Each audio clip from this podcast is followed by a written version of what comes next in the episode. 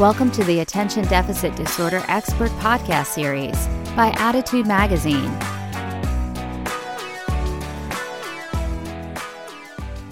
Hey everyone, ADDitude listeners. I'm Susan Kaufman. I'm here for ADDitude Magazine. Thank you all so much for joining us this week for our ADHD experts presentation. Building executive functioning in adults with ADHD. This is this will be podcast episode 359 for our podcast listeners. Um, you may be wondering what executive function is, and it is the critical ability to plan, to take action rather than procrastinate, and to stay focused.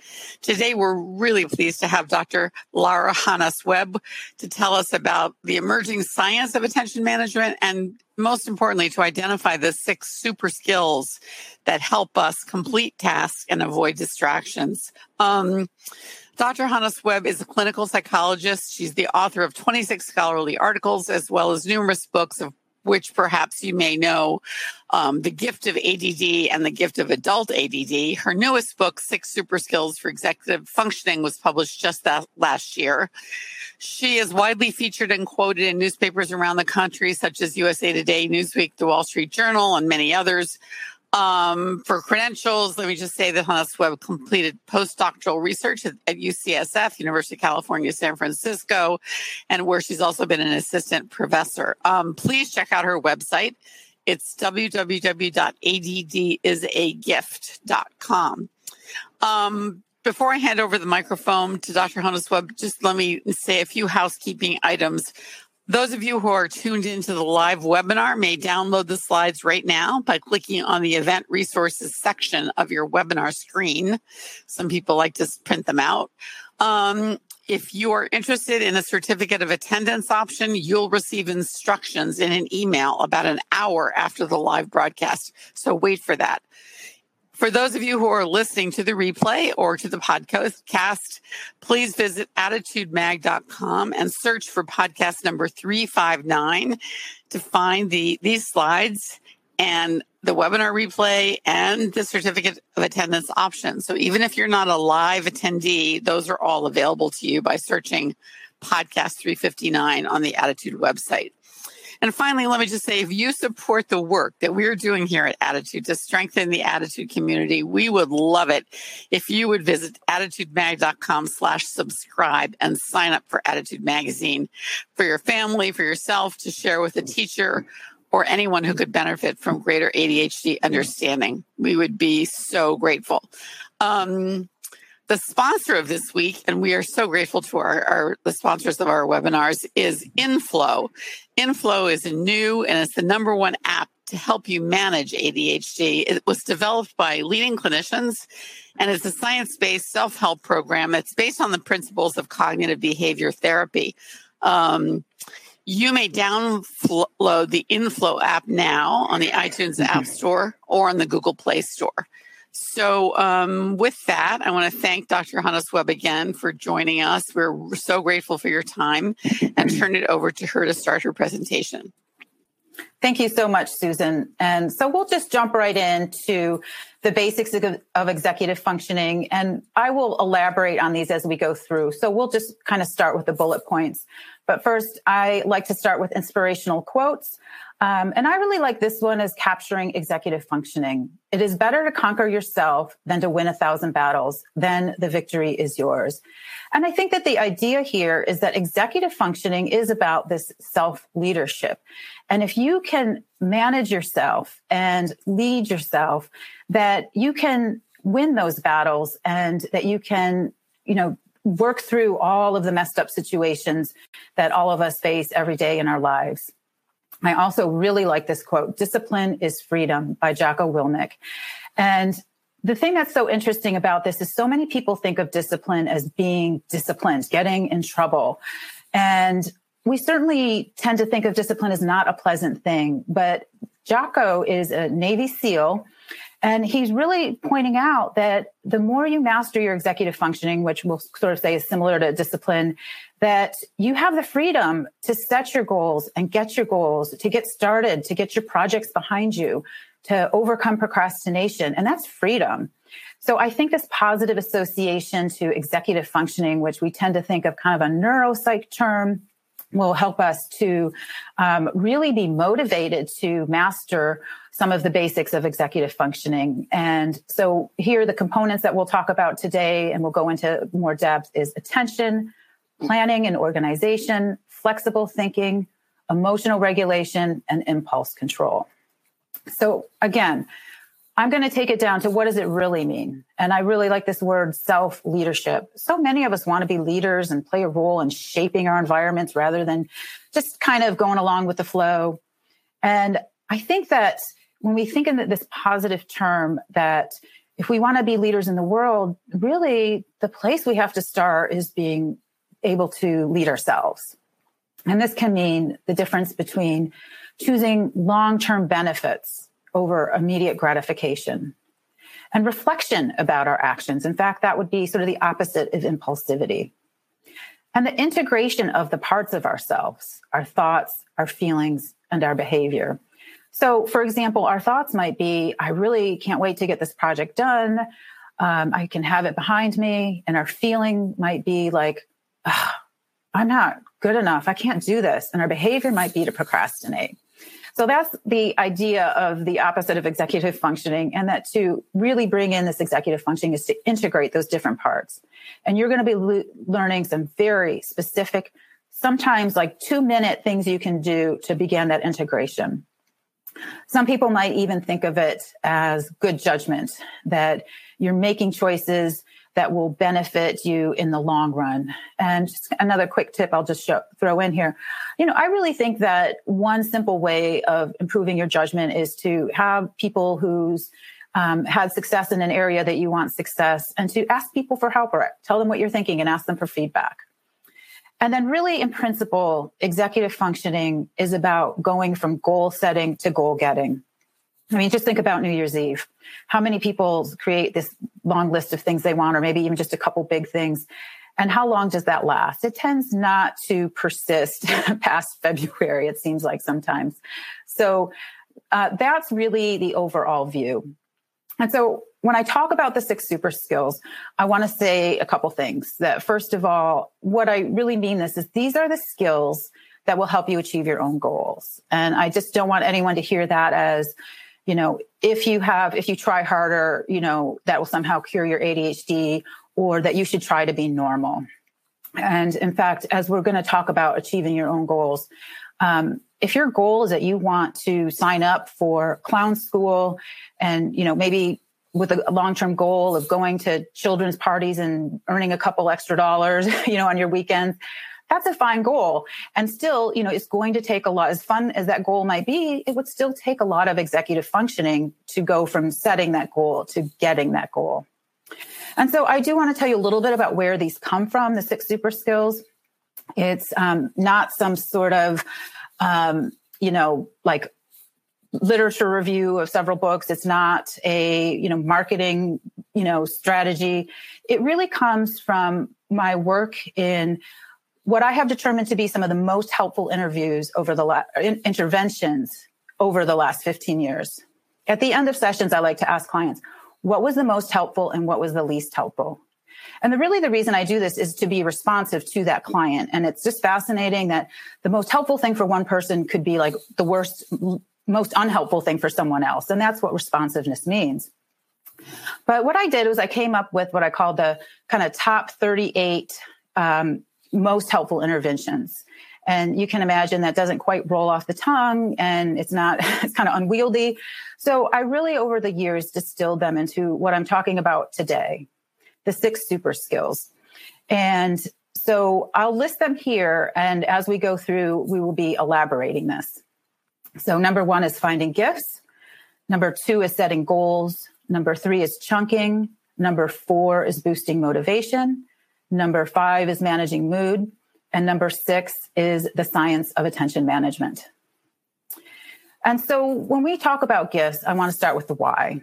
And I think that this is a really powerful motivation for finding these gifts in that depression and anxiety are caused by a stable, over time, negative, internal, global, which means all areas of the self, beliefs about the self So, in case you're wondering, you know, what that means. So, for example, we can be bad at a lot of things, but when we began to think that it's going to be it's constant over time that it defines who we are and that it affects all the areas of our life it's basically a recipe for depression and anxiety so for example um, i turns out i'm not a very good cook and um, you know in fact one of the things that my kids like to say is nothing's better than mom's cooking you can hear that two ways and uh, one of them is pretty negative but the point that I want to make is that that doesn't affect every area of who of my identity. It's not global.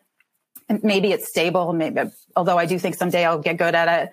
Um, but it doesn't define who I am at all. And in fact, one strategy for being more successful in life is to choose certain things in your life to be bad at. And this really comes from Steve Jobs. And he said that if you try to be excellent at everything, you'll be mediocre at everything. And he really, and as you can tell by his products, that he just really wanted to optimize a couple elements of uh, technology and not and not being excellent at every area of it. And so, really, this tells us that the even having some of our negatives, we can think of as almost strategic. That I only have so much time in the day, and if I try to be good at everything, I'm just going to be mediocre at everything.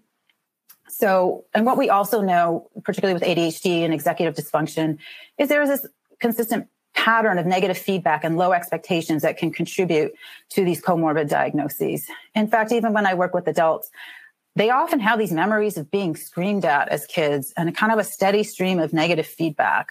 Um, and so, what finding the gifts does is we we began to uh, remedy these things that can lead to depression and anxiety. And in fact, one study found a 77% psychiatric comorbidity with ADHD, including substance use disorders, depression, and eating disorders.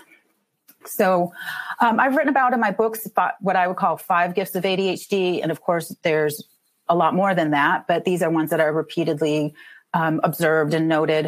And with creativity, there is experimental research that adults with ADHD are more not are more divergent thinkers than adults without ADHD. And but when we think about creativity, we also can think, while it gets kids in trouble in school as an adult, it is really one of the most important skills for being an entrepreneur, an artist, an innovator, an inventor. So obviously important. And when we think about empathy, um, we can say that empathy interferes with attention. So imagine you were on a Zoom call and you know, all the faces are up like the Brady Bunch, and you're kind of tuning into people and think, God, that person looks like they're really tired. I wonder what's going on with them. And you could do that for five, ten minutes, and all of a sudden you haven't actually listened to any of the content.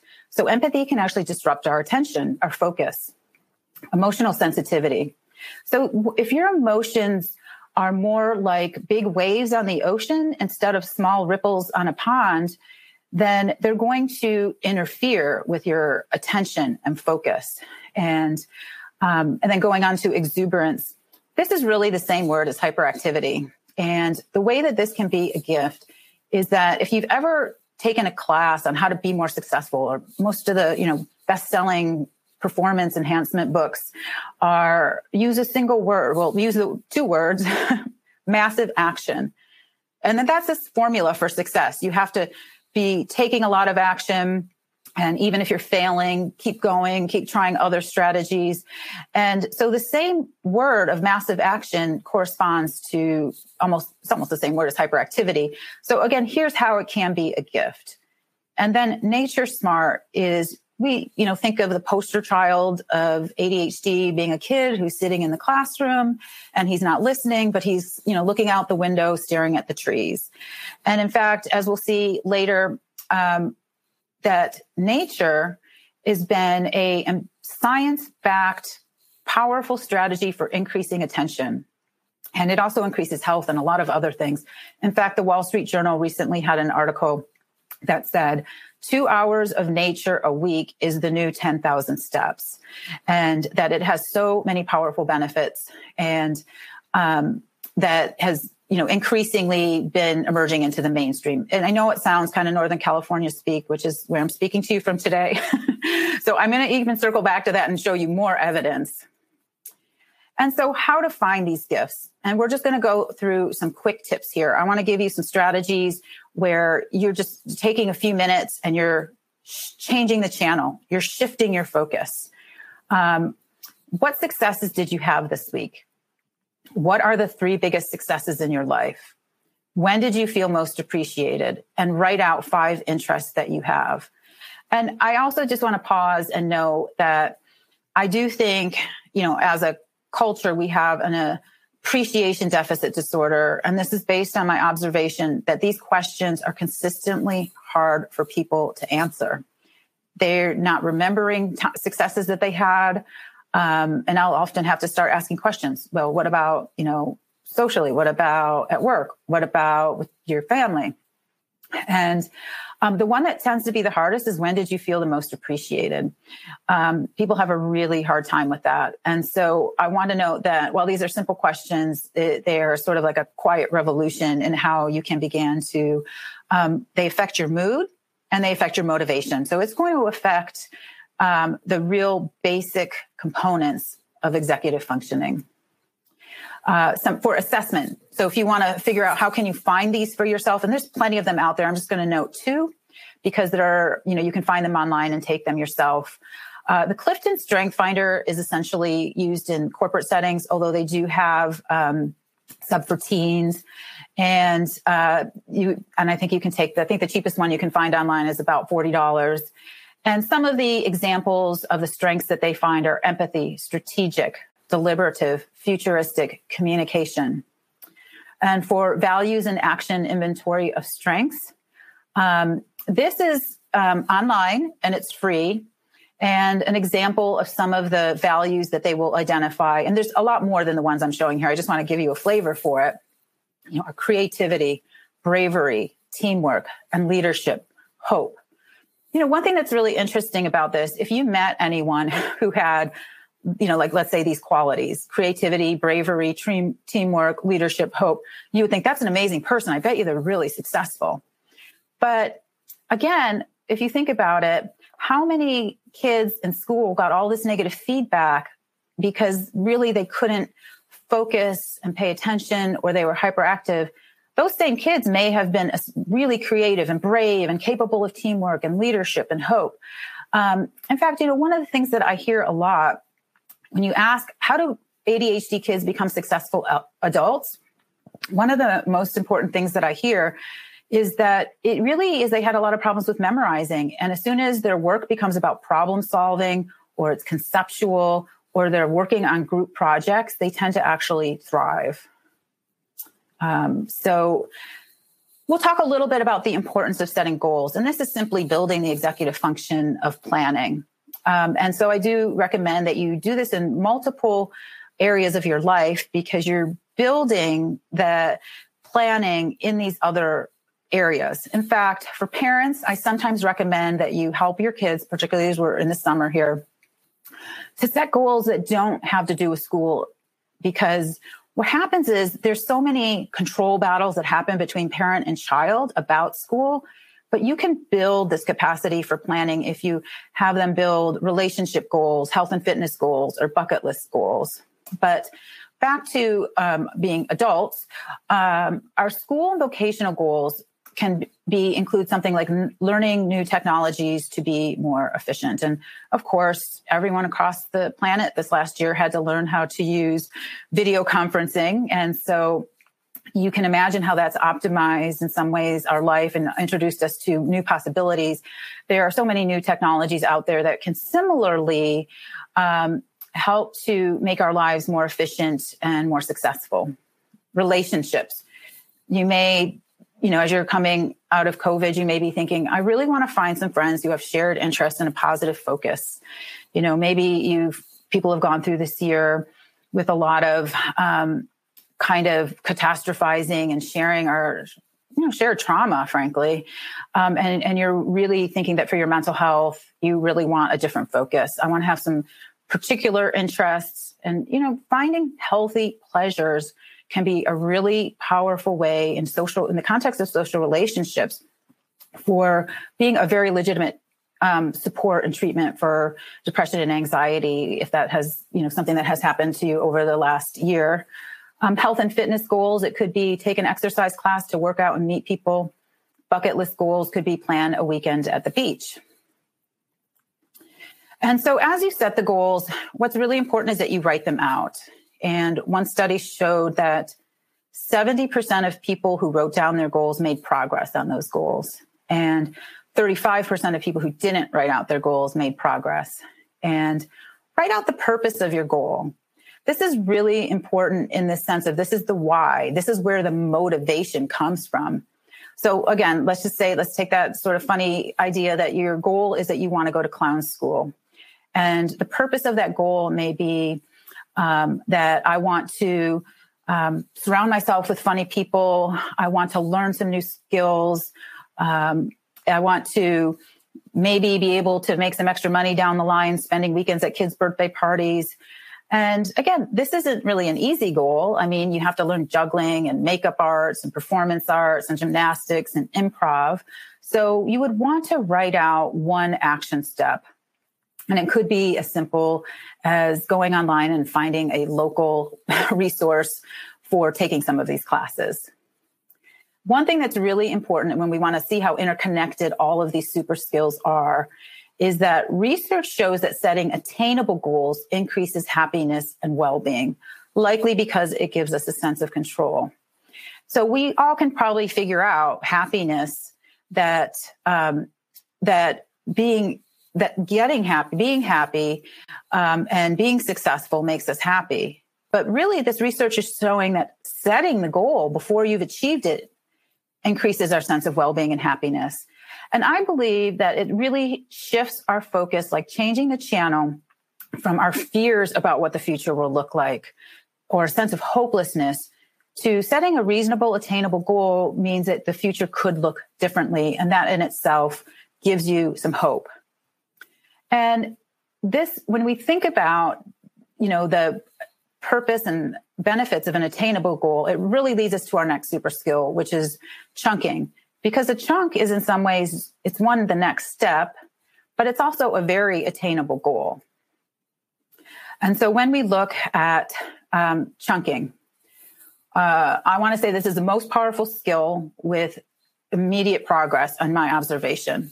And what I mean by that is when I said, you know, I, you know, ask clients what was the most helpful and least helpful today that this would be like the billboard number one top hit. this people, it just shifts their perspective. I think, you know, when you set a goal, it sometimes can feel like this big black blob of unknown. And as you begin to say, well, what is the simple next step? All of a sudden you realize there's a sense of, oh, I can do that next step. And, um, and again, in terms of progress that people make, it's usually, you know, a simple example is uh, I haven't, I can never get my car clean. And so if we say, how about this? Next week, you spend two minutes every day just cleaning your car, you know, taking stuff out and putting it in the garbage. Um, and people usually come back and, you know, it's not pristine, but they've made progress. And when you make, when you see a small amount of progress, it boosts your mood. And so again, what I'm really also kind of making the point is all of these super skills are related to the other. If you make a small amount of progress, you feel more motivated. And really kind of the trick here is a lot of people will just keep going and some, and so they'll put in a lot more time than they planned. But also just that sense of progress uh, really, you know, can shift that sense of negative self-talk. Okay, you know, I'm making progress. This is good. Um, you know, the one drawback that I do hear is that people say, well, this is too obvious. I've tried that before. And so, you know, if that's you, what I would say is, you know, try to think of it in some different ways. Um, you know, for some of the people who have said that to me, one of the things they hadn't thought of was that the first step can be to just preview the assignment. And so, for example, if I someone has a project that they have to do, and I say on a scale of one to ten, what's your level of motivation to get started? Ten being really high, they'll say, you know, two, and I'll say, well, on a scale of one to 10, what's your level of motivation to get started? If you're just going to open up, you know, the file and preview the assignment so that you have some clarity about what actually you have to do, just go, oh, yeah, I mean, I can do that. That's a seven or an eight. So, you know, within seconds, you can really get boosts in motivation with this step. And, um, and then the next step after that is once you have a sense of the assignment, you can say, okay, is this actionable? And then you either take an action or you might just put it on your schedule. But what often happens is step two is that I have to ask for help and, or I have to you know, delegate something or I need to order something. I need something that's going to take a week to get here before I can even start. And that's really one of the benefits of previewing is that it may take you two weeks to start. And then all of a sudden you realize you have to ask someone for help and they're on a vacation. so preview is really key. And this really, you know, can be um, for people who think that they've done it before can be a way of kind of realizing the benefits. The other thing that people find really helpful is that if it's something that requires documentation or if it requires writing, is just to do a speech to text brain dump. And what, and that's step one. And the idea is just get it out there. It doesn't have to be organized. And so what people will find, and it could be something like Google voice typing or other applications that as soon as you just kind of talk through um, you know, ADHD, of course, one of the symptoms is talk too much. So this can be a good, a good release is you just kind of talk through what the project involves and you kind of meander around what steps need to be done and who need, who you need to ask for help and who else has to be involved. And then once you get it out there, you've done step one, chunk one. And then step two is going to be to go through and organize it and then create a plan. So that gives you a sense of, um, you know, while this is such a small thing and so many people think it's so obvious, but can have powerful impacts. And so what's really important is how we talk to ourselves. And so, um, you know, this is almost like if you had to take a course of antibiotics, you wouldn't just take one pill and then do, oh, okay, yay, I'm done. Um, you would have to administer it daily. And so self talk is kind of the method of, you know, continuous administration. And so these are some things that you can say to yourself. What's the smallest amount of time I'm willing to put in now? So if you're feeling, if you're looking at something, you're saying like, I don't feel like it. Okay. You shift that. And it could even be, um, I'm just going to hit a single or a double. So often we come to it thinking we've got to hit a home run or we have to be, you know, fully, you know, optimum concentration, but just, you know, just try to hit a single or a double. You can also say, many of us use um, entertainment screen time as a procrastination. And one way to kind of reverse that is to use that entertainment screen time as a reward. And even at the lowest level, you can say, I can just get started for 10 minutes and at least I will see some progress. I might enjoy Netflix more without that guilty feeling of this project hanging over my head. And of course, one of the tricks is, you know, you may work longer than 10 minutes, but even if not, you've gotten in 10 more minutes of progress. Um, some people like the expression walk, not run, which is again, so much of our procrastination and resistance has to do with, um, you know, just imagining it to be like climbing a mountain versus just, you know, walking up a small hill. It's really important to notice the research on multitasking and chunking one thing at a time can be an alternative to multitasking. In fact, we don't really multitask, we switch task. And what that means is that we're going back and forth between work and technology. And um, the research is really clear that this switch tasking, it slows you down, it increases the likelihood of mistakes, and multitasking over a long period of time can diminish working memory. I mean, I remember this one time I was in my office and I was, um, you know, doing my schedule and doing some notes. And I had my cell phone there and I got a text. And I realized that that text was from someone um, who I my I carpool my kids to soccer with. And so I picked up the phone and I said I can drive the kids to soccer today. And she texted right back and said I just said that the soccer game was canceled. And it was such a perfect example of how you know, I didn't even read it or I just saw the word soccer and, you know, just, you know, didn't even process the information. And it's an example of how bad the mistakes that we make are when we're not really paying attention because you can't pay attention to two things at the same time and you're going back and forth. And so one recent literature review showed that in half of all the studies on multitasking, um, heavy media multitaskers are significantly underperforming on tasks of working memory and sustained attention, and that um, none of the studies found any benefits to multitasking. So, we're going to talk about boosting motivation, which is one of the super skills. And here I'm going to talk about um, the treatment approach, motivational interviewing from Miller and Rollnick, but how we can apply that to ourselves. So, the big idea here is that you want to develop a discrepancy between procrastinating and taking action. And you almost want to imagine these, the, you know, the road, two roads divided and which path do you take? Um, and if you do follow that path, you can say, okay, if I procrastinate, this is going to be hanging over my head. Um, and then I'm going to have less time to do it. I'm probably more likely to make mistakes. Whereas if I take action, then I'm going to make some progress and I'm going to feel better about myself. And then maybe I'll feel more motivated. Really key here is going to be support self efficacy. What that means is task specific confidence. The simplest way to build self efficacy is to list your past successes. So, for example, so many times when people say, I can't get started on this, and I'll say, Well, what are you saying to yourself? And they're saying, I can't do it. And I say, Well, when was the last time you had success at this? And sometimes it's kind of like fishing, like, I don't know, I can't really think of any time I had success with this. But as I kind of, you know, pull out more, they've had in the past very, you know, powerful successes in the past. But our mind tends to default, you know, to the negatives.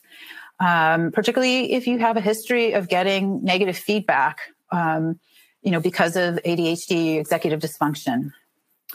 Um, there's one of the principles is rolling with resistance, where you, you're not bullying yourself into getting started. Like, what's wrong with you? Why can't you do this? That's not going to be helpful. That's going to decrease your mood and it's going to decrease your motivation. So you can say something like, you know what?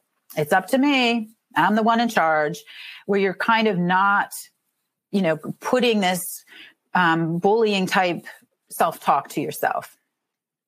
And self compassion can be very powerful.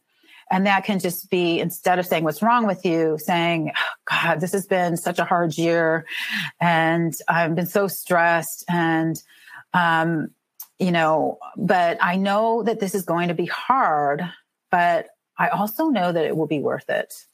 And so those are the sorts of things that you can say to yourself that are really going to shift your motivation to get started. Um, and so, again, some very specific ways that you can talk to yourself to limit screen time.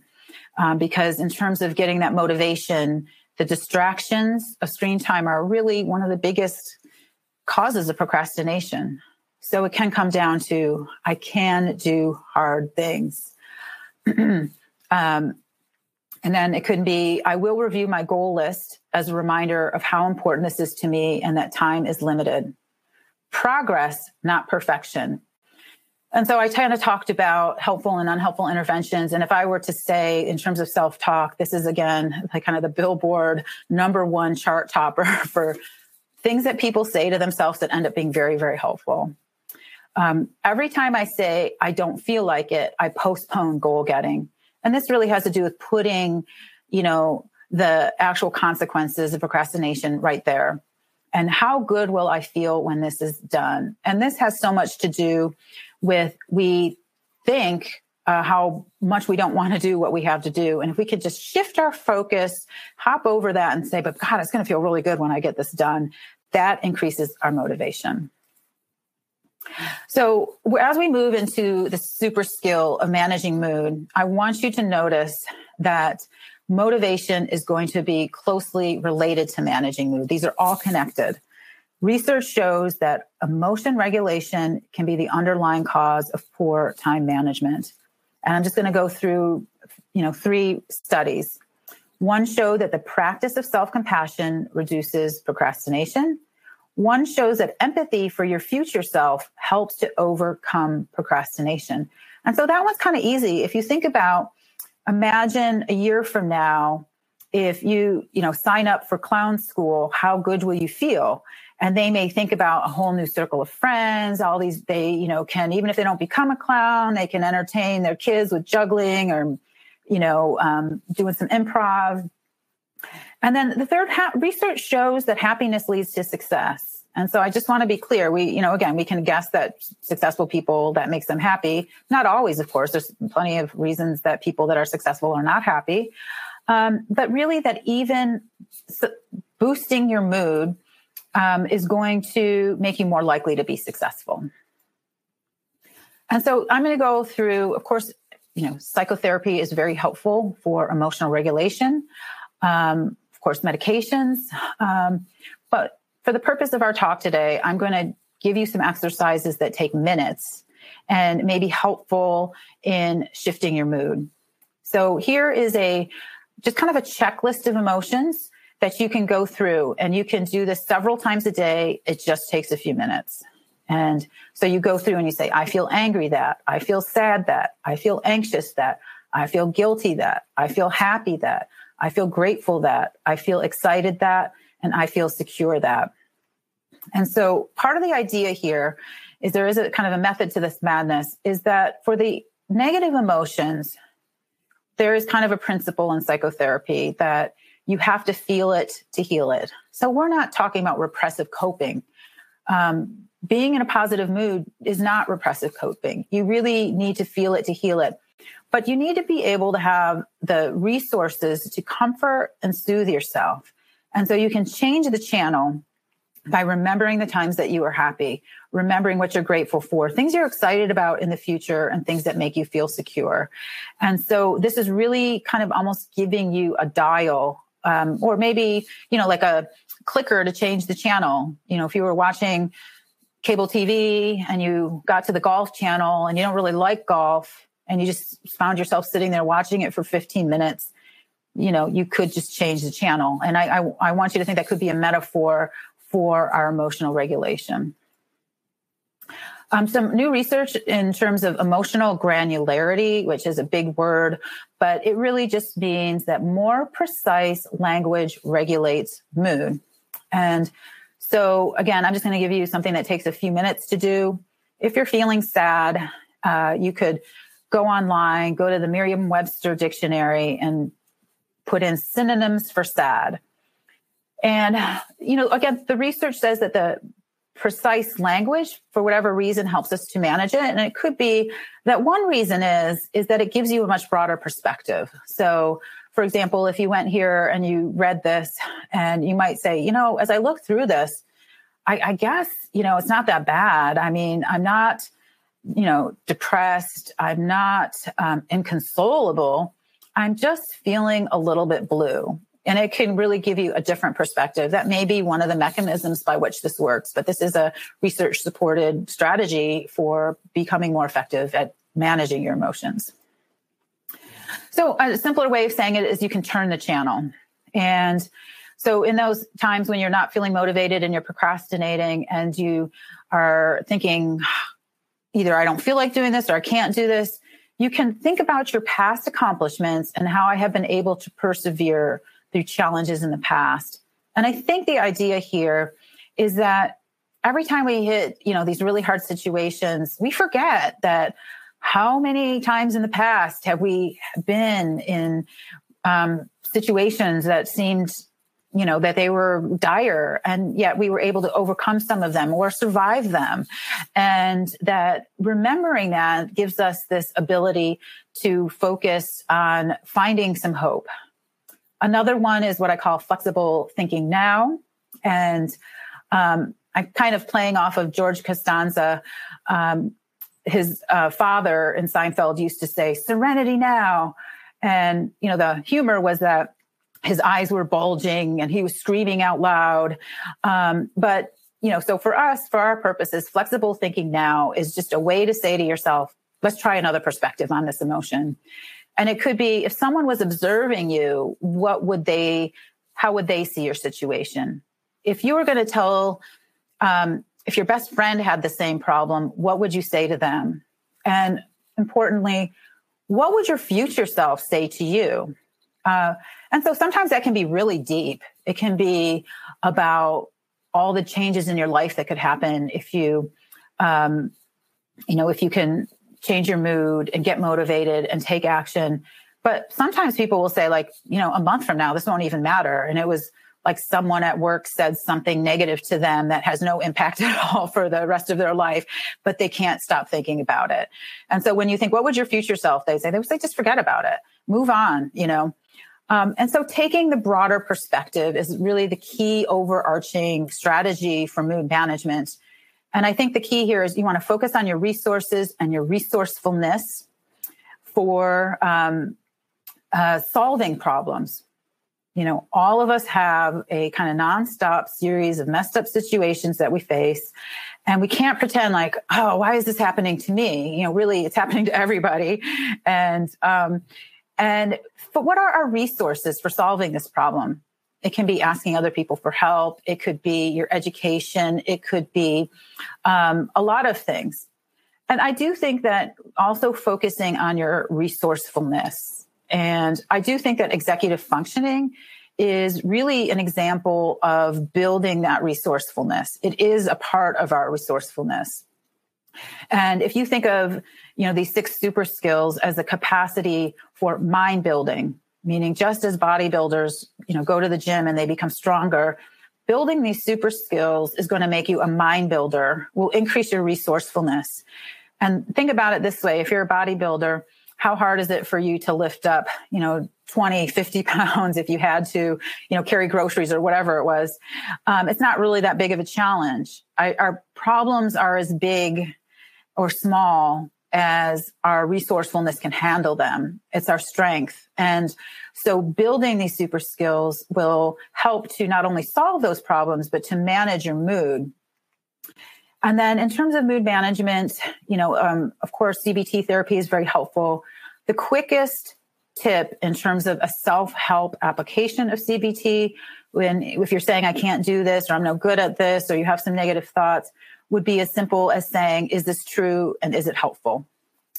And that's a quick tip. And then so finally, when we look at focus, there is a lot of science about what increases attention and what decreases attention. And I will go through these before we take questions and I'll, I'll just zo- zoom in on two of them. Obviously, interest increases attention. When you ask adults who are successful how they overcame the, their ADHD, most often the answer is they found something that was interesting. Sleep, stress management, exercise, time in nature, attention restoration, and that can simply mean, um, you know, a 10 to 20 minute nap is boost attention. Um, but taking breaks, you may have heard of the Pomodoro technique where you work for 25 minutes and then you take a break for five minutes. Many people with ADHD find that they need, you know, either smaller work times or bigger breaks. Um, happiness, we've already talked about that also not only does it help us be more successful, but it also helps us find focus. And then limiting technology even having your cell phone in the room with you in a bag, uh, research has shown depletes attention. And I just want to highlight the power of the research behind some of these. In a um, you know Harvard article, they wrote that sleep deprivation negatively impacts our mood, our ability to focus, and our ability to access higher level cognitive functions The combination of these factors is what we generally refer to as mental performance. So this is one area that's going to be very important for you if you're having trouble focusing to see some improvements. And I also just want to emphasize the nature as medicine only because I know it sounds very Northern California speak, but actually the research on this is very, very solid. Um, one literature review reviewing a wide range of articles about the impacts of nature um, on cognitive functioning came to this conclusion. Nature is a therapy that has no known side effects, is readily available, and could improve your cognitive functioning at zero cost. Many have suspected that nature can promote improved cognitive functioning and overall well being, and these effects have recently been documented.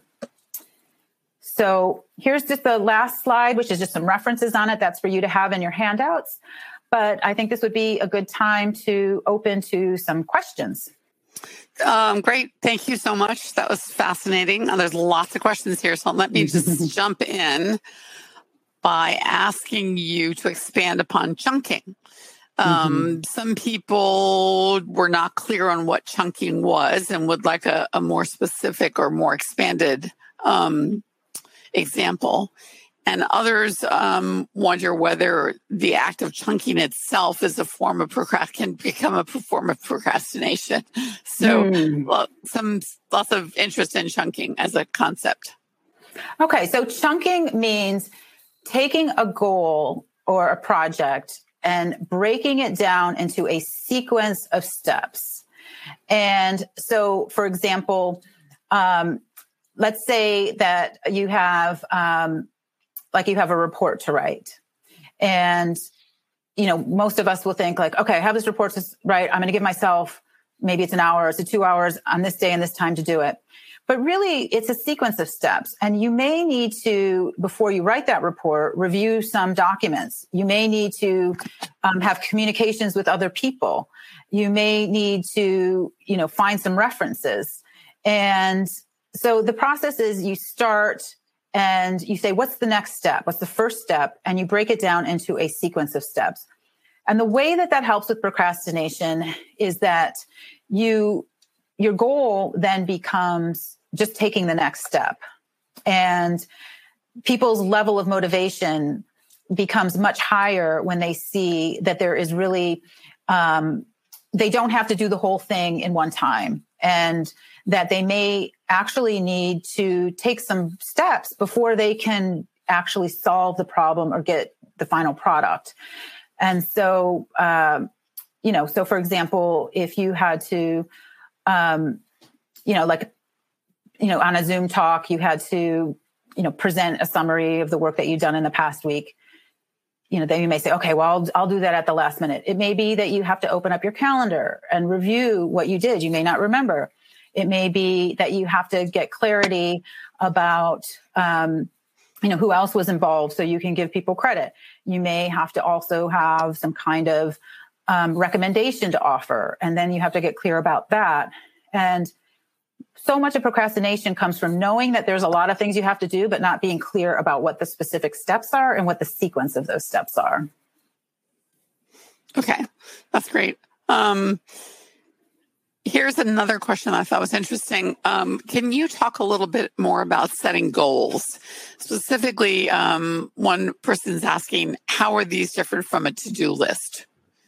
Okay. So, for example, mm-hmm. um, she said, do, do they have to be major or can they be minor? Like, my goal is to clean the kitchen. So, is that is that mm-hmm. a to do or is that a goal? And and how how how would you uh, describe how goal and did you recap how goal setting helps? Um, with mm-hmm. executive functions.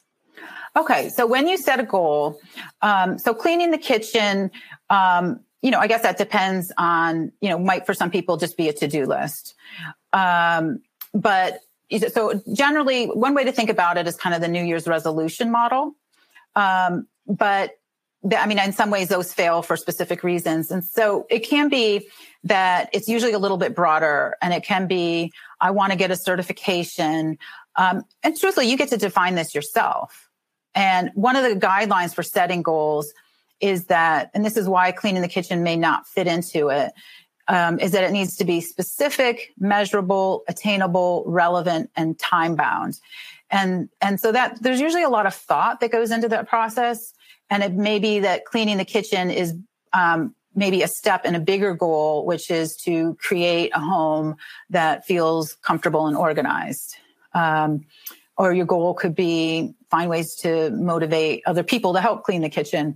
But again, the idea is that um, it usually is aspirational and something that you want to have to create a different life. If it's something that you have to do every day, that does seem more like something to be on a to do list. Okay, that's so that, I think that's helpful. So, uh, sort of an aspirational, larger, a larger, a, larger topic than say clean the kitchen, unless that's part of something um, larger. Um, interesting. So these questions are so fascinating. Um, when you have so many things that seem like priorities, and they all seem to be need to be done now. Sometimes setting goals and making progress is really challenging. How do you? How do you? I guess this is a question about prioritization and mm-hmm. overwhelm you know when you when you feel like there are just so many things on your to-do list and your goal list that it's hard to know where to start. How do you tackle that? Mm-hmm. well i mean you may want to you know create like a, a kind of an overall list of what your priorities are and and then kind of within those see um, are there things you can get help with? Are these are there things that you can delegate? Are there things you can defer so it may be that you have a goal to take a trip to Greece, but you're just going to defer that for a couple years because that's not a priority right now. Or it seems like travel is a high priority in terms of your values, but it's just not realistic in the moment. So are there things, so maybe create categories of what things should you defer in your priorities? What things can you get other people to help you with? And then once you come up with what are those immediate um, priorities, because you really, you know, I think that's true. You can't have a dozen priorities for the next week and then begin to think about your next week. And then hopefully that will, um, you know, limit that. Okay. Um, uh, a number of people say that the the, task of chunking or planning their day seems to take up so much time that it keeps them from getting things done. Mm. So, um, let me see if I can find another example of that question. Um, but that's the general tenor of it. A number of people have asked that question and said that they feel like they're they're spending so much time planning things and addressing their to-do list that they're not actually doing things. Mm-hmm. So again, that may come down to like one of the strategies that people talk about is called eat the frog and figuring mm-hmm. out like what's the most urgent and then you know for that particular day figuring out what the most urgent important task is and getting that done and then it may be that after you get that one frog done, you can spend a little bit more time um, in terms of looking at what's left on your to do list and on your goal list. And again, it may be that what you end up doing is scheduling out some of those things in terms of deadlines and priority. Um, and so that you may, again, defer out to other um, weeks, maybe other months, depending on what it is. And then again, always asking this question, you know, is this my job? Is this any way I can get some help with this? Um, and, and is there any way I can automate this? You know, some mm-hmm. technologies allow for automation and it, and in some ways that becomes another goal, but it may be over time worth it to figure that out. Okay. Um, Here's a great question, which I think is so common for uh, people, uh, ADDitude readers. Um, finishing tasks seems to be our son's biggest challenge, even when he chunks out the task. Mm. What would you recommend to finalize the task to get over that, you know, that final that final hurdle? Mm-hmm. Well, I think that one thing you can do is come to the self talk. And one of the things he can say mm-hmm. as part of his self talk is focus on completion, focus on completion. The other thing is it really again has to do with shifting where you're putting your attention. And it can be think how good I will feel when this is complete. And um, I understand that sometimes with kids, when we use rewards, you know, that it becomes depleted because we're using it so often to get them to do things. But um, it may be that if it's if you haven't exhausted rewards, that it and you combine it with the self talk, which is focused on completion. Think how good I'll feel when this is behind me. I'll have it off my back. And if a parent, you might want to say, tell yourself to focus on completion. Tell yourself that how good you're going to feel because that helps them to internalize that language to become their own self talk. Okay. Um, here's a great one. Also, what would you say are the best tools against perfectionist, highly self critical thinking and behavior? Mm-hmm. Perfectionism is such a problem, mm-hmm. right, for mm-hmm. procrastination. Yeah. Um, uh, I mean, I think the, that's what I had mentioned in the talk that that self talk phrase of progress, not perfection, is the number one kind of billboard top hit for things that shift people's attitude and um, that shift their motivation. And so for many people, it can be you know, for example, they'll, they have to come up with maybe their own metaphors for that, you know, like hit a single or a double. You don't have to get a home run. Um, this idea of, you know, you can walk, you, you don't have to run and beginning to shift that self talk and also maybe listing the benefits of perfectionism and lifting the costs of perfectionism. That's inherent. The, that's inherently the motivational interviewing approach. And if you listen, if you, you know, list the benefits of procrastination, it may be, you know, that when I get started, I'm able to do things at a really high quality level. what are the costs of procrastination? If the costs of procrastinations are you're not getting started and you're not making progress and you're not actually finishing everything, you can sort of say, I'm willing to just get started and just make some progress. Okay. Um, hmm. Let me see. Uh, you mentioned CBT and CBT therapy, and a number of people asked for def- did not know what CBT oh, was, and okay. were wondering um, what CBT is, and, and and and if you could explain again how it would help. Okay, so CBT is cognitive behavioral therapy, and what it means is it's a treatment, and this is a therapy approach. This is something that psychologists and are trained in administering. And basically the idea behind CBT is that we all have distorted thoughts. And you know we do tend towards anxiety and depression because we our nervous system evolved to be nervous. If we wanted to survive you know we had to be vigilant for all the possible things that could go wrong. But cbt is really about flexible thinking and it asks you to challenge those distorted thoughts. So like if you say oh you know i can't do this um, you know and you're thinking about some past failures okay, well, what were some successful times? You're using your cognitions to challenge your thoughts. And as I had put in there, you know, that it's a very involved treatment. Um, but a simple way you can ask yourself, give yourself some of the benefits is to say, is what I'm thinking true? Because a lot of times, you know, when you say I can't do it, you, you know, it's not, you can find reasons where you've had past successes. And is it helpful? When you say I can't do it, it's not helpful you're really decreasing your motivation. So those two questions just kind of are like the shortest description of what CBT is, frankly. And it's about that our cognitive processes are often distorted and that we can challenge those distortions by magnifying the positives and minimizing the negatives. And in depression and anxiety, we're magnifying the negatives and minimizing the positives.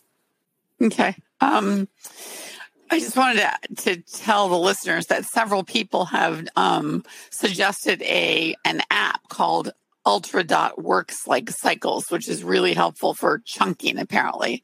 Um, so um, just want to pass that on. Ultra Dot Work slash cycles.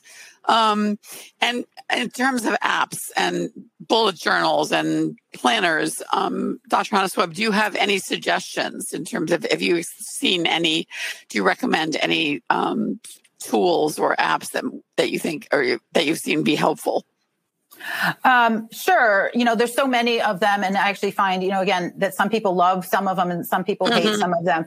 I mean, I think the quickest entree would be, um, you know, for example, an app like Calm has, mm-hmm. um, you know, you and, and, also Headspace. They have a lot of free um, stuff, and, and if you pay for it, you get a lot more material. I think that is actually the starting point with all of this because as you practice um, breathing is the quickest way to manage your stress, and as you practice uh, noticing your thoughts and labeling them, you're gaining some ability to question your thoughts and cognitions. And um, you know, on Netflix right now, Headspace has um, a animated video about how to meditate. I think those are the simplest, easiest entrees into into beginning to the starting point of executive functioning. But sure, there's lots of um, journals out there that are helpful, and you know, I just see what I see in my clients is some people hate some and love some, and it's really I can't you know predict which one will work for you. Yeah, that's so true, isn't it? Each person's mm-hmm. one person's great tool is another person's anathema. Um, mm-hmm. I can't thank you enough. This is filled with fascinating information. We really appreciate the amount of time that you gave to us and to all of our listeners. Um, and listeners, please sign up for ADDitude webinars, attitude.com, mag.com slash webinars. Just be sure you don't miss our future webinars or articles that might be on the, whatever topic you choose to sign up for or any important research updates. So, with that, let me thank all of you and wish you a happy day for the rest of the day. Thanks, everyone. For more ADDitude Podcast and information on living well with attention deficit, visit additudemag.com. That's additudemag dot com. That's additudemag dot com. That's additudemag dot com.